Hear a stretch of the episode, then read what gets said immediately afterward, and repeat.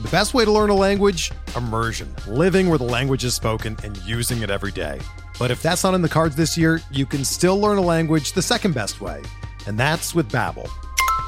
Be a better you in 2024 with Babbel, the science-backed language learning app that actually works. Don't pay hundreds of dollars for private tutors or waste hours on apps that don't really help you speak the language. Babbel's quick 10-minute lessons are handcrafted by over 200 language experts and help you start speaking a new language in as little as 3 weeks. Babbel's designed by real people for real conversations, and their tips and tools are approachable, accessible, rooted in real-life situations and delivered with conversation-based teaching so you're ready to practice what you've learned in the real world. Here's a special limited time deal for our listeners. Right now, get up to 60% off your Babbel subscription at babbel.com slash bluewire. That's 60% off at babbel.com slash bluewire, spelled B-A-B-B-E-L dot com slash bluewire. Rules and restrictions apply.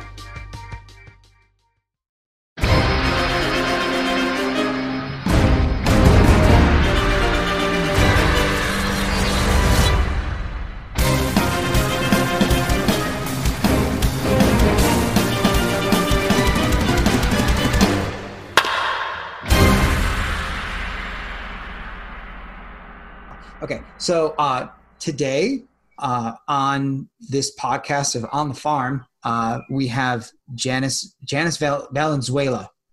Or Janice Scurio. That's my uh, my other last name. I, I use both interchangeably though. So. Okay. Wait, wait, Janice Virio? Scurio. Yeah, Scurio. might.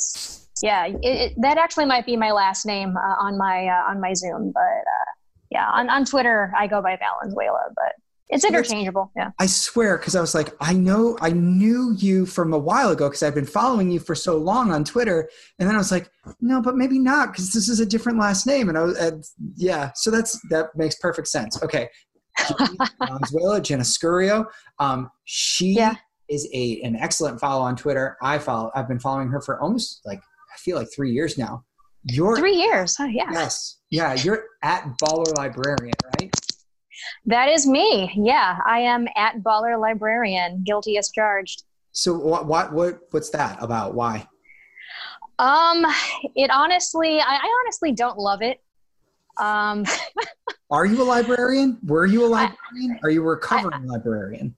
Uh, I, I was a librarian uh, for quite a while, uh, and I also used to play basketball. Uh, but uh, that definitely was a lot more short-lived than my career in librarianship.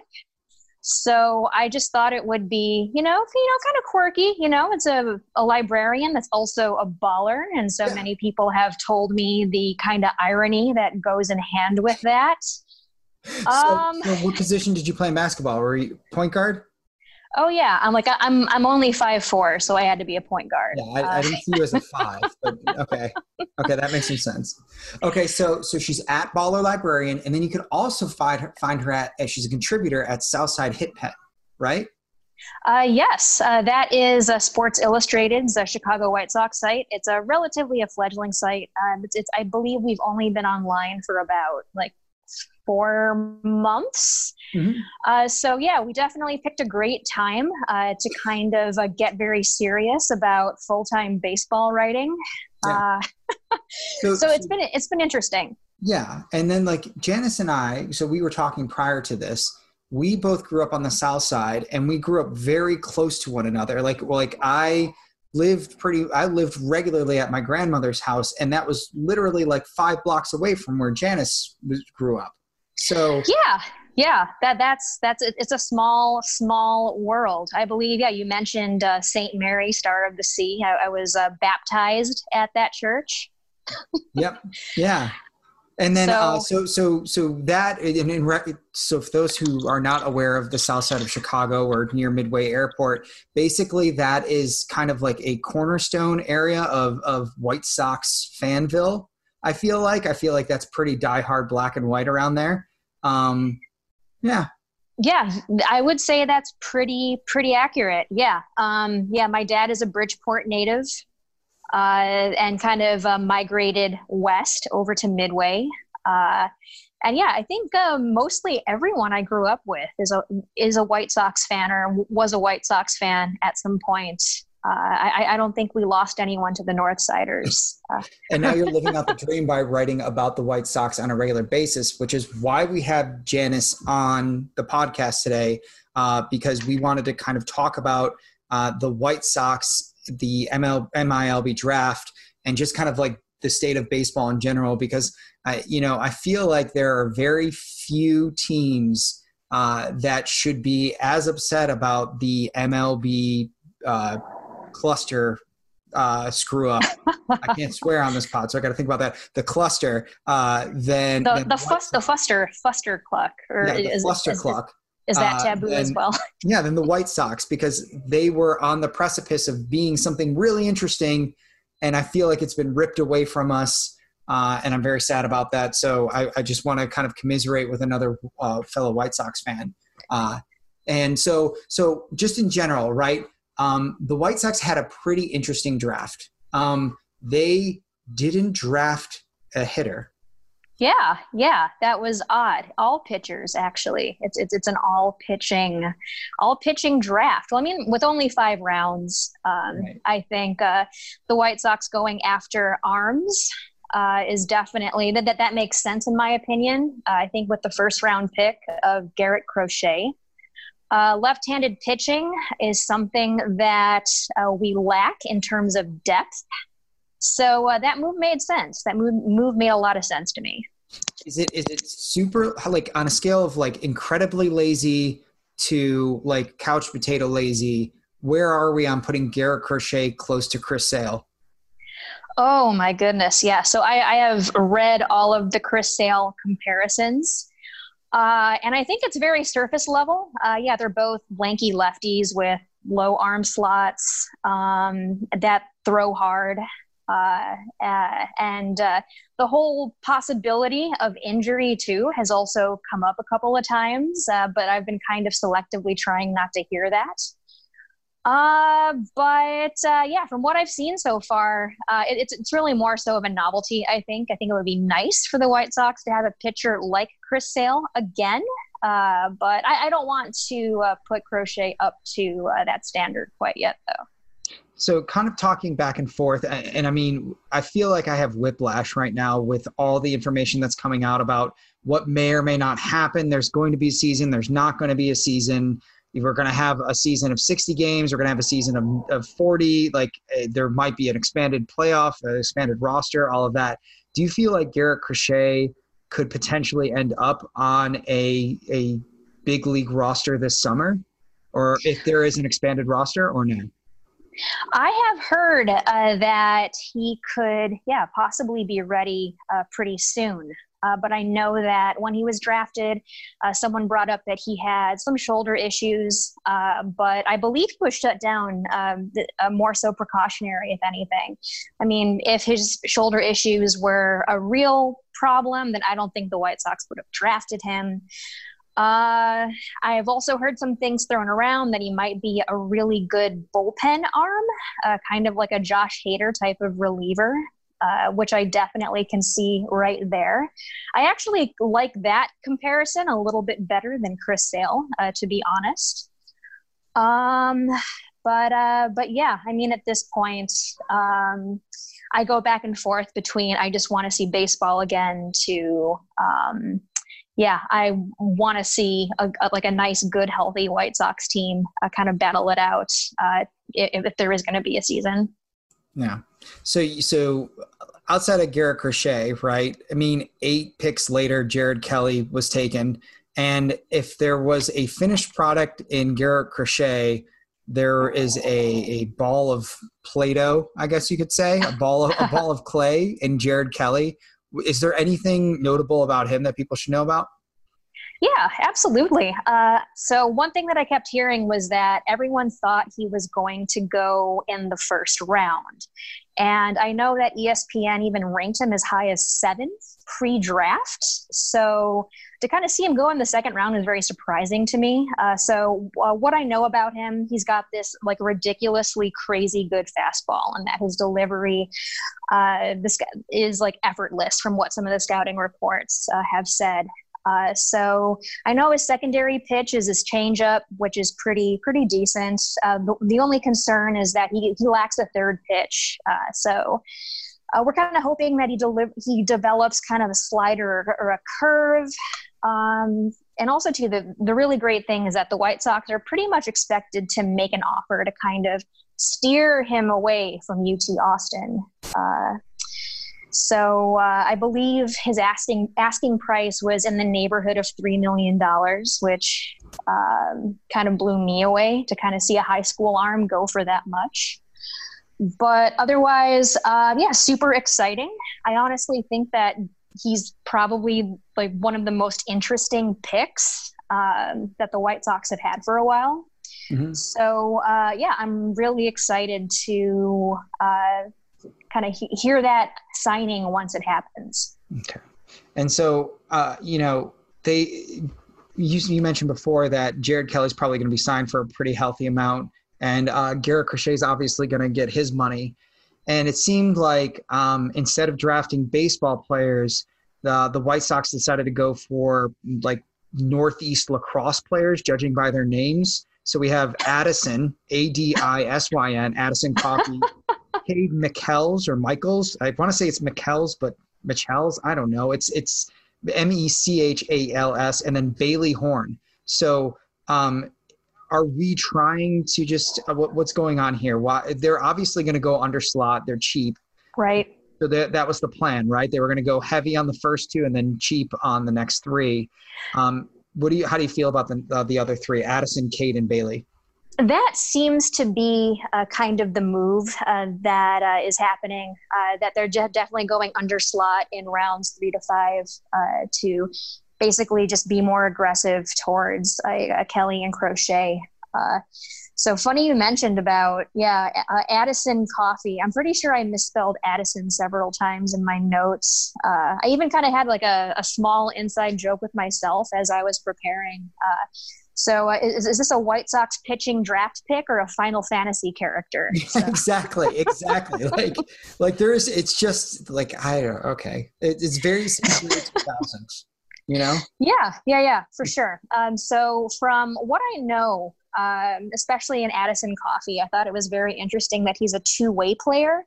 So um, I believe he started off as a shortstop for Arizona State, if I'm not mistaken, uh, but he was drafted as a pitcher. Uh, he was unranked absolutely everywhere. So I know absolutely nothing else about him. Um, I've got some stuff on his fastball. It's like a mid to high 90s fastball. Um, but uh, yeah, apparently, oh, I do have this bit of information. Uh, I saw a tweet uh, that says that he just signed for fifty thousand. So uh, yeah, that's I think that's kind of uh, evident that uh, all of these picks are kind of yeah a punt to kind of push towards those those first two picks. Well, I mean, if you think about it in comparison, that's that's two and a half minor leaguers now, free agent minor leaguers. So yeah, wow, wow fifty thousand dollars. He's barely above minimum wage. This is great. Yeah, yeah, yeah, absolutely, for sure. Um, Baseball's broken. It's funny. Okay, great. Yeah, yeah, yeah. Uh, it, it's it's broken in so many ways, but I'm, I'm sure that's a story for later on in the podcast. Yeah. Um, hey, yeah, from, Cater Bailey. Any any feelings on either one of them?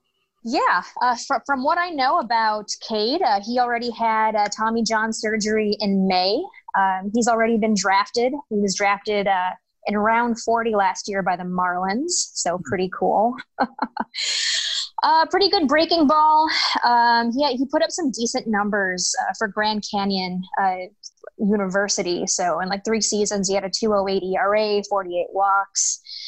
Um, and yeah, from what I know, yeah, undersized bullpen arm. Oh, because of the TJ, we're probably not going to see him throw for a while. Uh, and again, yeah, bigger picture is is gathering uh, those pennies to sign Kelley. Um, yeah. And what do I have on Bailey Horn? Uh, he too has already had Tommy John surgery. Um, yeah, he's got a pretty standard fastball. Uh, Baseball America said his changeup was enjoyable, uh, which I'm not exactly sure. That's a strange def. Yeah. I'm not exactly sure what that means. Like, enjoyable for whom? Uh, uh, Fangraph seems to like his breaking stuff. Um, but, but other than that, he's just a typical fastball changeup duo pitcher. Uh, he seems to get a lot of swinging strikes. Uh, but that's all I have uh, on Bailey. Uh, he's another left-handed pitcher.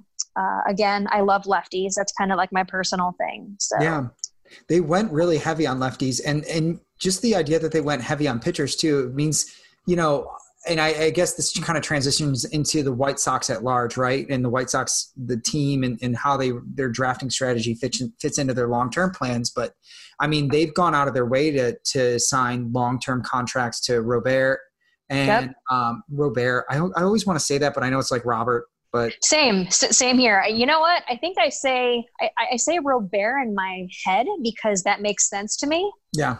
Uh, but yeah, out of my I mouth, want to French it up. Yeah, yeah, same here. Yeah, I, I, I, speak a little bit of French, so yeah, that, that's that's pretty much my methodology as well. So, mm-hmm. uh, they, I mean, they signed they signed uh, Robert to a long term deal. They signed Moncada to a long term deal. Tim mm-hmm. Anderson's mm-hmm. locked in. I mean, they have players across the diamond, and even Abreu. And they drafted. They went ahead and drafted. Uh, uh, oh my God, what's his name? Off the top of my head, I can't remember right now. First baseman from last year, Golden Spikes Award winner. Oh, uh, Andrew Vaughn. Thank yeah. you. Um, so I, I, feel like they kind of have this core group of, of players locked in to where they're really not looking for a hitter at this point in time. They, they went with all pitchers. Um, is this a, is this an indictment of Reynaldo Lopez? Is it a, an indictment of of uh, like any of their other pitchers that are out there. I guess with the, the bullpen arms, they're going to be a dime a dozen, right? But it, outside of Lu- Lucas Giolito, there's really not that headliner. Do you feel like they're searching for that number three? I think so, uh, and I also think it's definitely uh, more, sh- more more so insurance because you definitely want to plan ahead for injury, I think, is a big one too, uh, especially with guys that tend to throw very hard. Uh, you definitely kind of want to have uh, a lot of uh, effective guys uh, that can easily replace, um, say, uh, someone like Gio Gonzalez, bless his heart, if he ever throws a pitch for the White Sox, or or anyone else that White Sox down. great Gio Gonzalez, former White Sox prospect and great Gio Gonzalez. Um, I mean, really, if you think about it, a, lot of their you know pitchers, especially their pitching prospects, have flamed out. If, if we're thinking about like Dylan Cease, I actually think will be fine. I think he will be fine for all intents and purposes. It's just he needs to kind of get himself his his control together. But speaking of lack of control, Carson Fulmer. Uh, oh my God. That that doesn't look great. Reynaldo's a little bit all over the place. I think Carlos Rodon is probably um, no long is is soon to be former White Sox Carlos Rodon.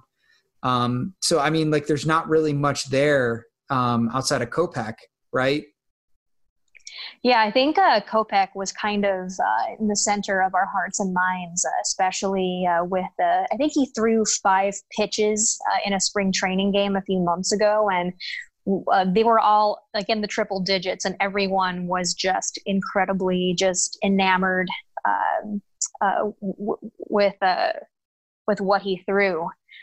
Um, uh, yeah, at the moment, um, yeah, there are always a couple of prospects that I'm thinking of. Um, of course, uh, I was in Arizona uh, in March and I got to see um, uh, crap, who did I who did I get to see that I really liked? Uh, Bernardo Flores. Mm-hmm. Um, mm-hmm. Yeah, he, he's another lefty. Uh, I think he, he pitched like three solid innings, and I believe he was expected to even make the Triple A rotation. Uh, but uh, yeah, with kind of COVID putting uh, an abrupt stop to everything, uh, we kind of lost sight of a lot of the prospects we've been tracking. So that's been kind of disappointing. Yeah. Do you feel like so so maybe the the theory the working theory should be Garrett Crochet and Michael Kopech each pitch two and a half innings uh, as a fifth starter, and then they have a bullpen game. I mean, like I just I don't see how it's going to work for Kopech long term as far as the starter goes. Do you think he is a long term a starter? Yeah. Oh, absolutely. Um, I, again, like I, it would have been really nice to kind of see him work a little bit longer. Uh, from what I know uh, from his TJ rehab, uh, he seems to be th- throwing great. He seems to be throwing hard. He seems to be healthy. Mm-hmm. Um, but, but yeah, they're going to keep and, him on a pitch inning count, right? Yeah, um, especially in that one spring training game, I believe that he was on a very short leash. They they didn't want him to throw any more than like 20, 25 pitches. Mm-hmm. Um, but uh, yeah, maybe in the future, yeah, he can he can eat some innings. Um, again, with, with how hard he throws too, that's always a concern to think about as well. Is uh, what if he needs a second Tommy John? Um, hope, well, hopefully that's not the like case. You don't don't don't wish that into the into the universe. No, um, no, I, I actually did not say that at all. So completely.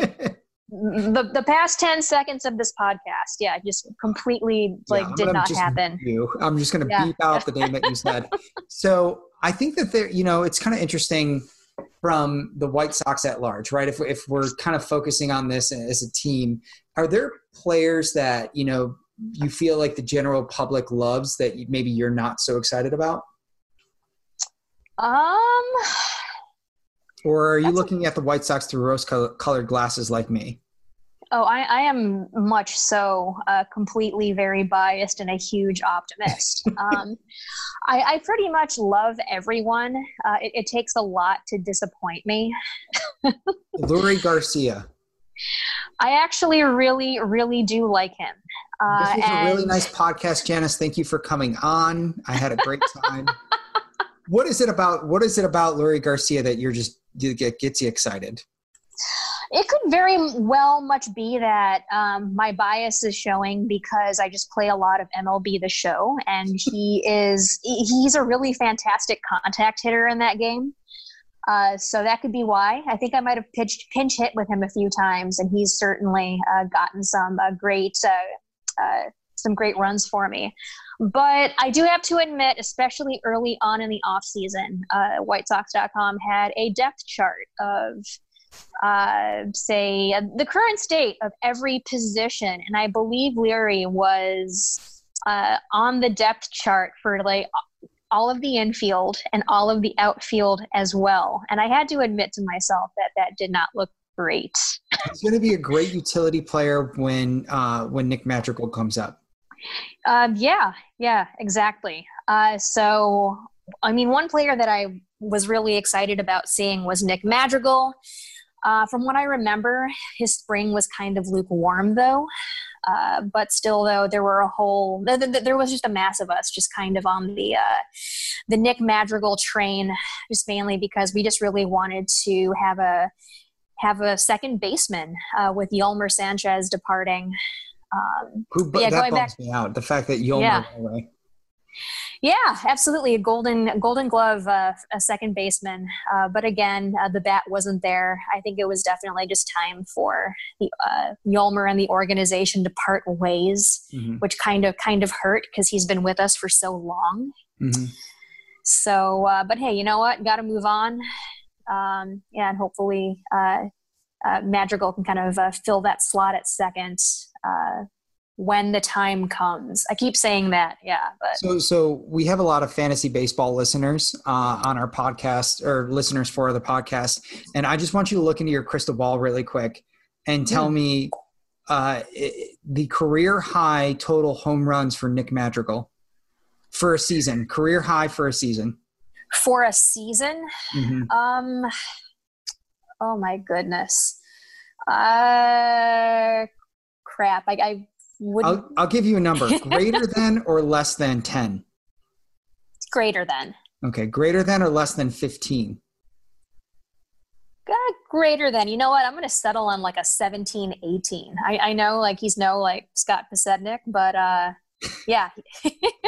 So keep in mind everybody you have to understand we are very like we're we're very po- optimistic white sox fans so there's a little yeah. bit there's a little bit of bias here so if if I was going to take off my White Sox fandom, I, I, would say probably less than 15, but more than 10. Yeah, yeah, yeah. That was definitely a very generous uh, estimate. Uh, I, I, do have to admit. So so there is uh, the disclaimer there. The the, okay. the bias and uh, yeah, the generosity uh, is definitely present. okay, over under number of MVPs that Yoan Moncada wins one and a half. Uh what are, are we talking about? Wait, say in the near future or in just the in his span of career. in his, career. In his career, he's got to have at least one. At least one. So, so but over under one and a half, right? So he's either going to win one or he's going to win more than one. Oh crap. Okay. Um. You know what? Hell, more than one. More okay, Than one. I love it, and that's right. Two. Okay, and we're gonna do we're gonna do one more. Okay, over Okay. under. Uh, career high, season career high home runs for Eloy Jimenez. Oh my goodness. Um. I I want to say thirty. He's he's he's got he's. I, I I feel as if he has the potential to be a thirty season a thirty home run hitter in a season. Yeah, I think he could do more. I want to say I want to say that he's gonna. So this is me, right? This is this is my fanboyness. I I think that he's gonna have a fifty burger one year. Oh my goodness. I, I, would love gonna see that too. season. I mean, like you look at those uh, MIL, like you look at like the minor leagues. He literally busted out the lights on a home run one year. Like I remember that. ugh. Yeah. I just I have that seared into my brain, and I'm like, this guy's going to hit 50 home runs. It's fine. It's going to be great. Um, are you are you like on the level of sadness, one to ten? Um, where are you on the White Sox or MLB pissing away Edwin Encarnacion's potentially last season, maybe second to last season? Oh my goodness. Um, I honestly have not thought much about Edwin, and I'm kind of like mad at myself. And Yeah. I'm kind of mad at I'm, I'm mad at you now, actually, for bringing that up. I honestly, I've been looking at the roster and I'm like, oh yeah, we signed Edwin. Like that was going to be a thing. He was going to be great at the five at the five hole. And A- absolutely, yeah. And I wrote about it too. I, I wrote about like his multiple 30 plus home run seasons, consecutive 30 plus home run seasons, and how uh, incredibly great at DH he was going to be, and what a great five hole hitter he was going to be. Uh, and uh, yeah, it's all just going to be pissed away now, I guess. Mhm. Um, but I mean, honestly, like this entire time, when, when, you talk about one year deals, I've just been thinking about Gio Gonzalez and uh, his insane journey back to the White Sox. um, uh, yeah, uh, but other than that, my my anger scale is pretty up there. Yeah. I want I want to say it's a solid. Uh, it, it, it's it's at a solid eight point five. Yeah. It's it bums me out. So so the only other thing that I want to talk about just from the major league roster, right? Um, there's only one true lefty in the starting lineup if it if we have a season this year, and that's Nomar Mazara. mm-hmm. Why do I want to? Why do? Why does anybody like him? Um, that's a really great question. Why do you Uh, like him? I, I don't like him, but I don't hate him either. I, I don't hate him at all. You're agnostic. Um, I, I, I am I am Mazara agnostic. Yeah. um, I, I remember just as soon as uh, all of the off-season acquisitions and the hot stove was just uh, heating up, that uh, Mazara was like one of the first trades made. He was one of the first. And I just remember the entire White Sox fandom raising their pitchforks, like, "Oh, what the hell!" Like, just mainly because just in, in, in seasons past, it's usually a one and done type thing where, oh well, this completely like lackluster kind of milk toast mood is, is just going to kind of set the tone for how the rest of this off season is going to go. So I, I, feel as if um, we react. We, we didn't give Nomar much of a chance. I, I feel like that's justified because in my mind, right, I wanted the White Sox to sign Yasiel Puig.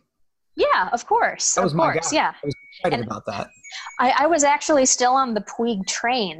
Um, I, I was, um, you know, the lead singer for Puig Destroyer for a little bit, uh, just mainly because I really wanted um, a platoon partner for Mazara as well, um, to kind of have that flexibility um, to switch out the right-handed bat for the left-handed bat. Um, And, th- and that's fielding.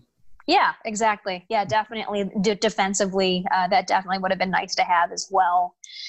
Um, yeah, for the times that uh, Luis Robert uh, can't run over into right field, uh, as he has in this show for me quite a few Mhm. times. But Mhm.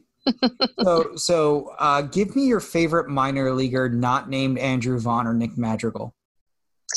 Oh my gosh. Um, rapid fire. My favorite minor leaguer right now definitely has to be Yermin Mercedes. I love it. Thank you. Thank you. He's like he's becoming a folk hero. Yeah, he absolutely is. Um, what do you I like was, about him? Oh my goodness. Well, um, he's definitely not going to be uh, great defensively, but uh, he just has this fantastic energy, and uh, especially in spring training, he showed up and showed out. Uh, he was uh, getting clutch hits when needed. Um, he was uh, especially great at the plate, um, and his social media is really fun too. Uh, I think we all kind of fell in love with him after seeing the video of him pouring the 40 on himself. Mm-hmm. Uh, and he's a we, thick we, boy. He's a big yeah, boy. he is. He is. And I understand like he's not a prospect because he's like 28. Uh, 27, but, yeah, yeah, yeah. yeah. he's still a fun, but he, he he is a really fun player to watch, and I think that should honestly matter too. Um, yeah, a lot of us wanted to uh, see him be the 26th man. Uh, like we, I, I was certainly rooting for him to uh, to get that spot mm-hmm. but that didn't happen. But uh, I, I, love Yermin though. Um, I, I, have so much like like appreciation for him. Yeah, he's he's a better Willians Astudillo. he's he's he's Indie Willians Astudillo in my mind. Like like we knew about him before he was cool. Like he's gonna be that guy for people later on. Oh yeah, yeah, yeah, absolutely. Uh, he, he's just fun. Um, yeah, and he's, yeah. he's, he's got that power too. Like he's he's got a really good hit tool, and he's got a lot of power to him. Like I just I think he's gonna find a spot eventually. Like people there there are people out there that like Jake Burger. There are people out there that like Zach Collins, but like they're not. They're, that's not it. Like you got to go with Yermin. Like that's if you want somebody that's going to really surprise people, especially if they do have the season and they do expand rosters. I mean, there is no reason why Yermin shouldn't be out, be a part of that group. Absolutely. Um, and just having catching depth, uh, at least uh, while examining the White Sox, has been strange to say the least. so we've got like uh, just a elite catcher in Yasmani Grandal. Uh, James McCann, uh, like not as great defensively as Yasmani, but still like very cool uh, in the season he had last year. Uh, and then you've got uh, Zach Collins um, has a lot of potential.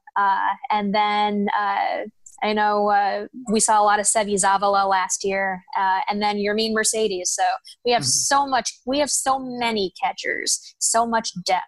And to me, that, that like that, that's just odd. That's yeah. It's it, it, it's yeah. It, it's cool at the same time though. Yes, exactly, exactly right.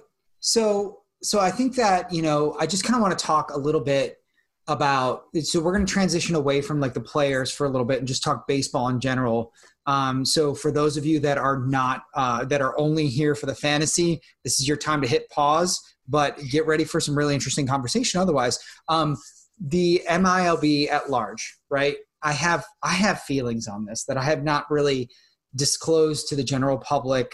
Uh, oh boy, podcast, right? But but I feel like you uh, would be a much better voice on explaining MILB in general, and then MLB. We're going to kind of get into both of these, but so from the MILB perspective, and and to be clear with you know with a lot of people that are out there right now, I have not recorded really since Marchish. Like I've I've had a couple podcasts here and there, but like when COVID came, my work got crazy. I stopped recording. But since that point in time, there's been all sorts of stuff that has happened with the minor leagues. They've contracted teams, they've screwed up the payment of players. Like the MLB, you know, for all intents and purposes, the owners have been cravenous at best when it comes to the negotiations with with the MLB. But really, what's flown under the radar is what's happened with the minor league system and I didn't know if you had any, like, what are your feelings on the minor league contraction, the way that people have been handled, or the real humans that are desperately needing money and and are being given penance, like pittance, uh, by the by the owners, and players have to step in. Like, what are your thoughts on that? Yeah, there's talks on, um, yeah, just teams being eliminated altogether, and I might be going a little um, way back there.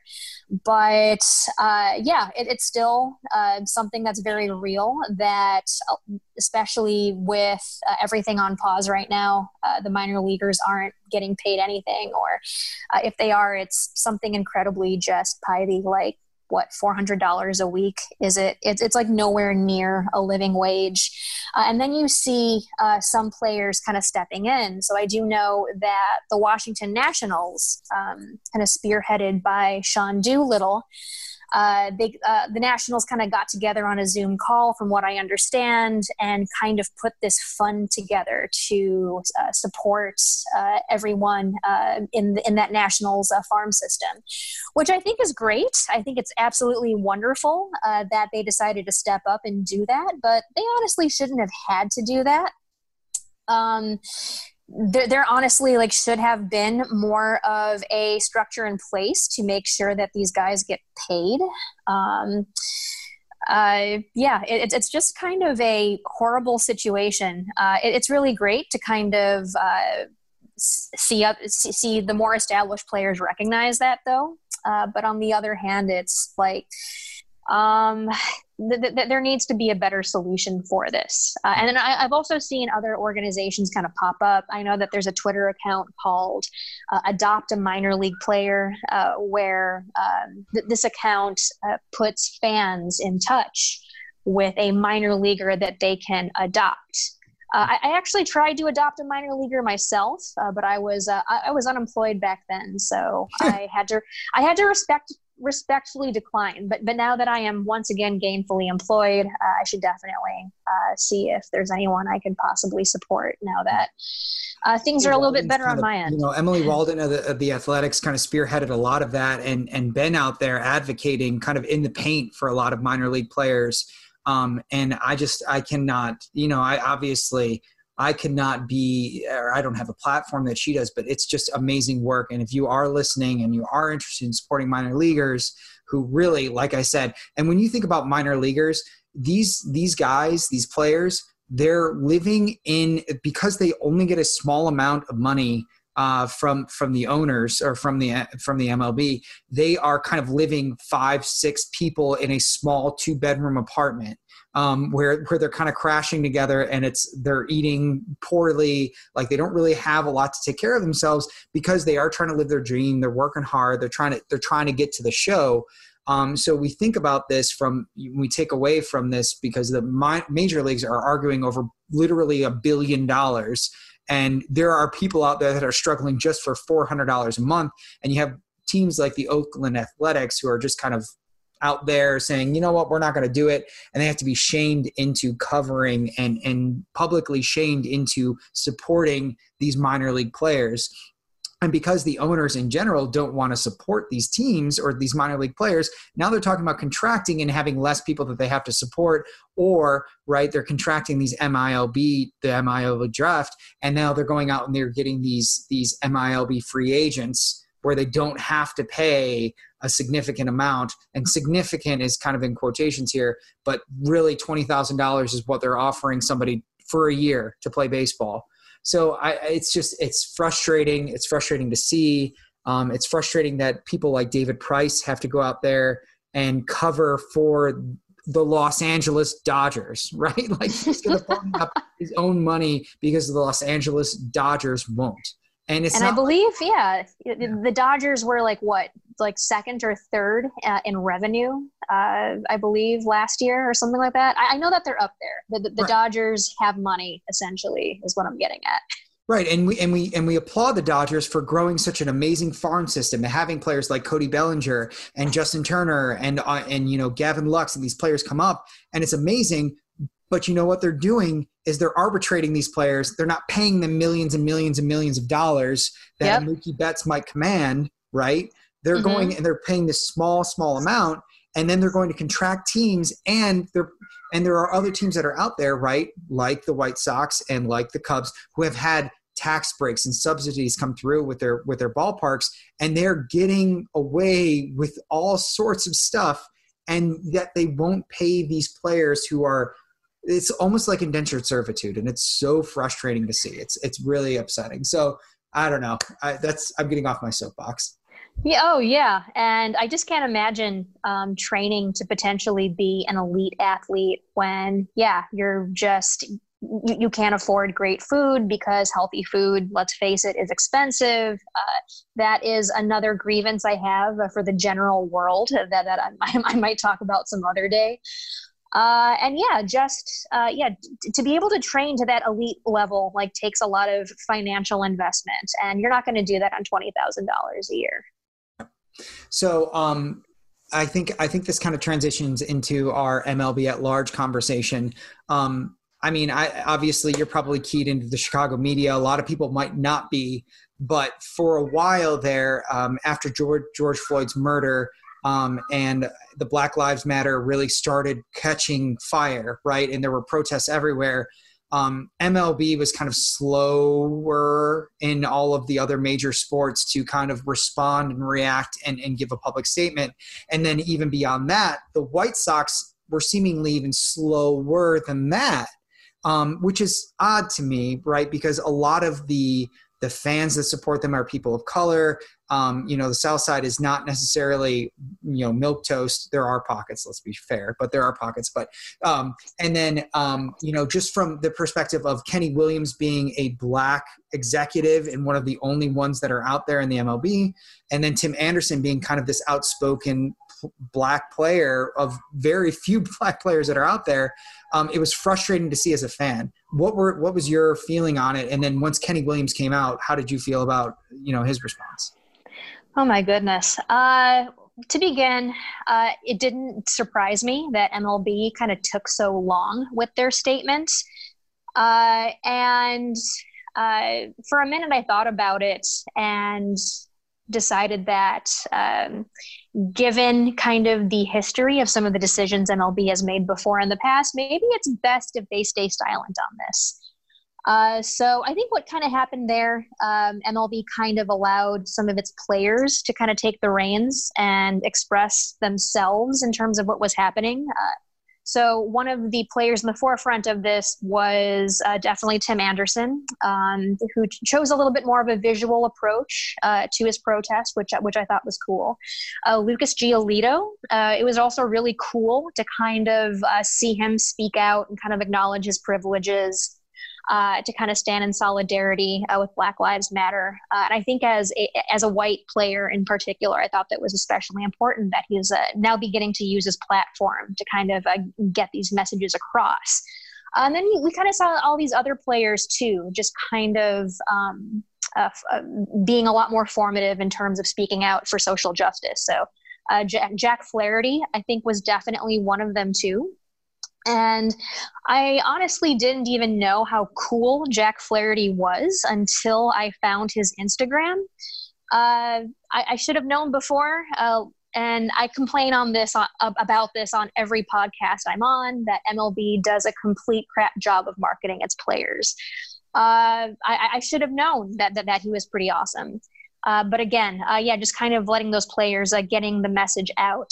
Um, but from the statements that MLB released eventually, uh, I think uh, they probably uh, took some time to think things over. And instead of, I guess, um, positioning things from a very kind of white centric point of view, uh, that they kind of also uh, highlighted a lot of what the black players, a lot of the uh, uh, what the African American players kind of had to say about their experiences uh, playing baseball and uh, kind of bringing some very um, sometimes uncomfortable dialogue out into the open, which I think is very necessary. I think kind of pushing the general conversation to a point of discomfort uh, is is necessary in a way too. Uh, and kind of going on to uh, Kenny Williams' statement, uh, I think I might have tweeted before that I, I, kind of thought the White Sox response at first was very, uh, very lackadaisical, kind of, kind of meh. I believe like they they created a graphic with some kind of disposable MLK quote. It, like it, it was very generic.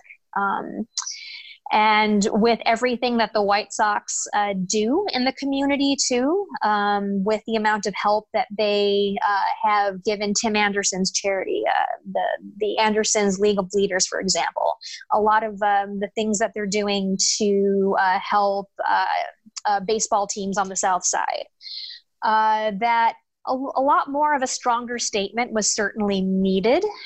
Uh, and I think uh, eventually that's uh, where uh, kind of Kenny Williams came in to kind of talk about his experience as being um, uh, an executive in his position and a lot of the really awful things that he kind of had to face and go through. Um, so uh, eventually, I, I, think it's great that the White Sox kind of gave way to kind of let Kenny kind of talk about his experiences and whatnot. Um, but all in all, I think this just opens the door uh, for more um, for more conversation, uh, for more dialogue in the future, and hopefully, it's just a start. Yeah. So, how long have you been writing for? How what, what's been? Uh, how long have you been kind of quote unquote in the industry, so to speak? Oh man, not very long. I'm, I'm still relatively new. Um, I've only been uh, writing uh, and analyzing baseball, I guess, uh, seriously, and I use the term serious loosely, uh, for about a year.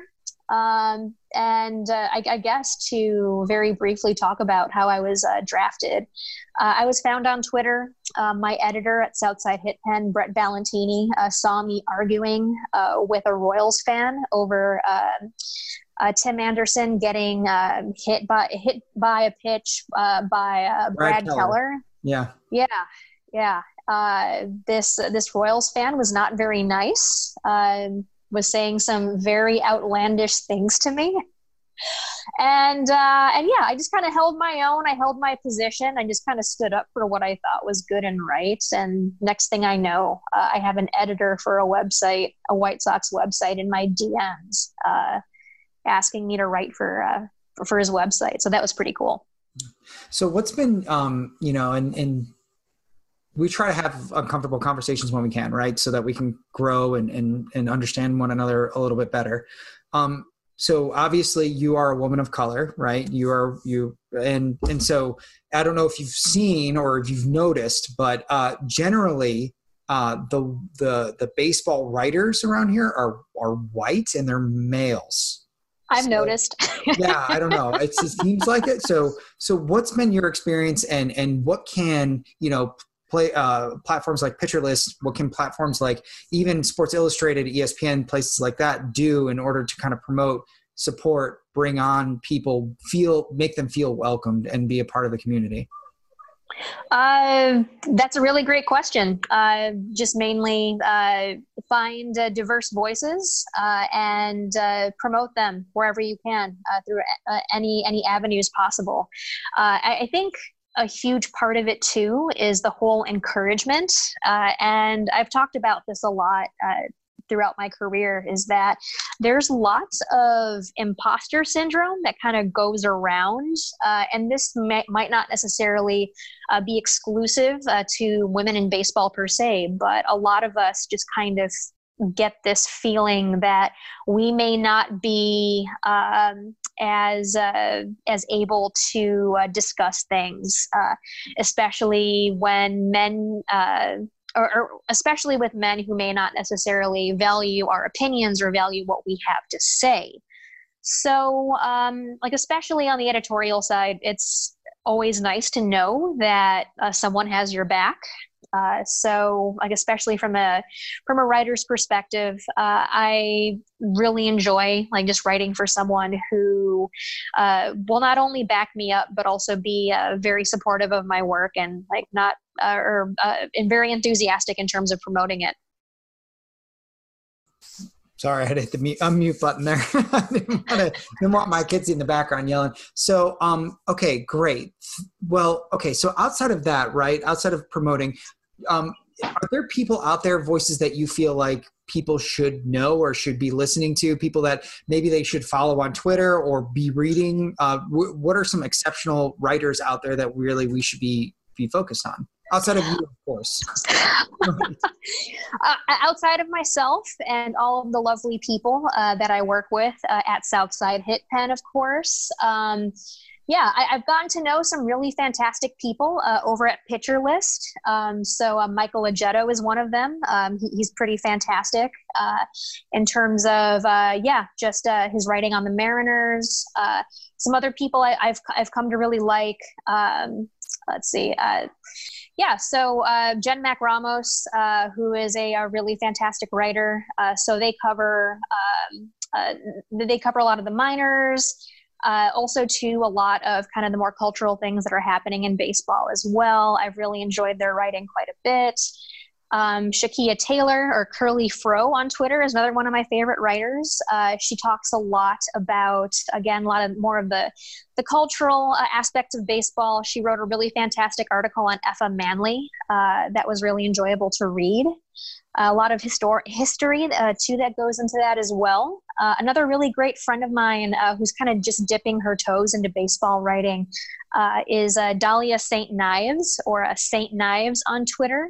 so she's a, Mariners fan, but she's also a, a, new White Sox fan too. So she's also just kind of learning a little bit about how we work around these parts and uh, learning a little bit more about these players, uh, and also to uh, entering herself in the the general dialogue that uh, we as White Sox fans participate in.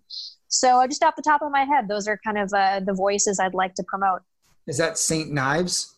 Yes, yes, Saint awesome. Knives. That, I yeah. just followed her. that is amazing. Yeah, um, yeah, yeah she, she, she's a really fantastic writer. So um, yeah, and and you know it's it's really interesting. You you bring up Jen and you bring up. Uh, I'm sorry, I only know her as at Curly Fro. To be honest with you, because the Twitter handle sticks with me, and I'm like, this is this is an amazing name. But yeah. I've been I've been following them now for a while, and yes, they they are brilliant baseball minds. Shakeia. So Shakeia uh, feels very strongly about uh, pitchers uh, and the DH being universal now. Uh, if you want those takes, by all means, go there. But then also, Jen and Shakeia, following them on Twitter, you kind of get this exposure, this understanding. You it helps you have as, and I'm speaking as a white male, have that introspection to say, okay, what does this mean? How do I process this? You know, like what? How do I incorporate the feelings that they have into the way that I behave and the way that I speak and the way that I carry myself on a day to day basis? And and I cannot thank them enough for that. And I cannot thank you enough for your time and your recommendations too. Um, do you have anything that you're working on that we need to be on the lookout for? Oh man. Um, at the moment, I, I, honestly wish I was working on something. Uh, I, I wish hard to I work was, on uh, something right now. I honestly wish I was like just working on my my uh, my game recap of what I think it might have been what the 70th or like 71st game of the season. Uh, we should I, be getting mad about the All Star selections. That's what like absolutely. we should be getting mad about that right now. Absolutely, absolutely. I, right now, I would be um, defending Dallas Keuchel's high WHIP because uh, it, it, it, would probably be pretty high right now. But um, I, I, I, I, I would defend it for sure because I love lefties. That, that, that, that's my thing. If you're a left-handed pitcher, I will defend you. Yeah. Um, Gio Gonzalez, we should be, Gio Gonzalez should be on like a, a campaign where he's pitching a th- to a three-two ERA for some unknown reason, and he has like 11 wins for no reason at all. Like, yeah, right, right, right. Uh, Lucas Giolito should, should be well on his way to uh, his uh, his maybe 13th win, 13th mm-hmm. or 14th win at this mm-hmm. point. I think at the very beginning of the season, I made the bold prediction that Lucas Giolito would win 20 games. I, I know pitcher wins are kind of out of fashion and kind of like like um, taboo to talk about, but at the same time, if, if you if you're going to win 20 games, that's also kind of a testament to how good of a pitcher you are too. And, and Lucas is a good pitcher as well. Mm-hmm. It's shorthand. Um, it's shorthand. Yeah. Uh, like a testament to hey, he's a 20 game winner. Oh, he's pretty good. Yeah. Right? Yeah. yeah. Precisely. Precisely. Exactly. Right. So so I, I should be lauding him. I should be yeah defending Dallas's high WHIP. I should be mad at the All Star selections. Uh, but here I am. Here I am drinking a Lacroix and uh, talking to you, which is fine too. Which, which is perfectly fine well, as well. Thank you. Thank you. I appreciate that. so um, okay, it seems like the latest right now, and, and again, we're recording it like uh, seven o'clock uh, Central Time. uh, on Thursday night. Uh, there may be a deal that might be potentially, hopefully, struck um, in the near future, uh, somewhere between 60 and 70 games. Are you on a, on a scale of one to 10 right now? You know, one being no season at all, 10 being there's going to be a season and it's going to be great. Where are you on your on your optimism? Oh my goodness. Uh, I was uh, honestly already at peace with there being no season at all um, just uh, months ago. So I think if anything happens, uh, it'll be a pre- pleasant surprise. It's it's but, it feels like an abusive relationship right now. It, you know I mean? it honestly really does. Like like we as fans, we've been kind of gaslighted to the point where if if if we do show any excitement of there being a season, we're either just going to feel incredibly crazy for thinking there would be a season in the first place, uh, or just be incredibly disappointed, or maybe a little bit of both too. Um, at this point, there's been so much back and forth between uh, the MLBPA and MLB that um, I, I, just honestly just want it to end. Just just put me out of my misery. Uh, if, if, it's 69 or 70 games, like fine. Uh, just just tell us if it's happening or not. I'm I'm just so incredibly frustrated and tired of hearing it, it at this point. So you feel like there's going to be a season though? Uh, probably, probably. Okay. I, and yeah, I, I I'm kind of laughing at my own disappointment in that tone. but um, yeah, I, I, I, think there probably will be. Yeah. Uh, so, but but if there won't, if, if if there won't be a season, I won't be disappointed. Okay, you're at peace, but but you're still you, you have that ember of hope within you. Yeah, it's it's, it's a very it's it's like a matchstick of hope. I want to say uh, that that's uh, that, that's about as much hope as I have right now. All right. Well, thank you so much again. Again, listeners, please please follow Janice. She's amazing. She's a very very bright baseball mind. Please, apparently you're on you're on Instagram as well. Do you want to give that out, or is that is that a hidden thing? Oh no, no, it's it's sort of public. Uh, yeah, it's it's basically uh, Scurriosa, which is my, my last name with an S A um, attached to it. Uh, so yeah, follow me on Instagram too for lots of pictures of my dog. Uh, I don't know what else I do on there. Uh, I, Who knows what anybody does on Instagram? But uh, yeah, and add baller librarian for all the other stuff, right? So yeah, yeah, yeah, yeah. Baller librarian. Uh, as as long as I will um, I guess tolerate that name until I think of something better. then yeah, I'll, I'll, be I'll be baller librarian. I'll, I'll, baller librarian will be on my tombstone for all, all I know. So, well, Janice, thank you so much for coming on. I really really appreciate it. And when you are ready and when baseball starts again, I hope you'll come back on and we can commiserate about or celebrate the Sox and and whatever they have in their season that's upcoming. Heck yeah, let's go. Look at all these slave masters posing on your dollar. Get it? Look at all these slave masters posing on your dollar. Get it? Look at all these slave masters. Hey, been in time, I'm on mine. I be minding mine. Every time on my grind, I'm just trying to shine.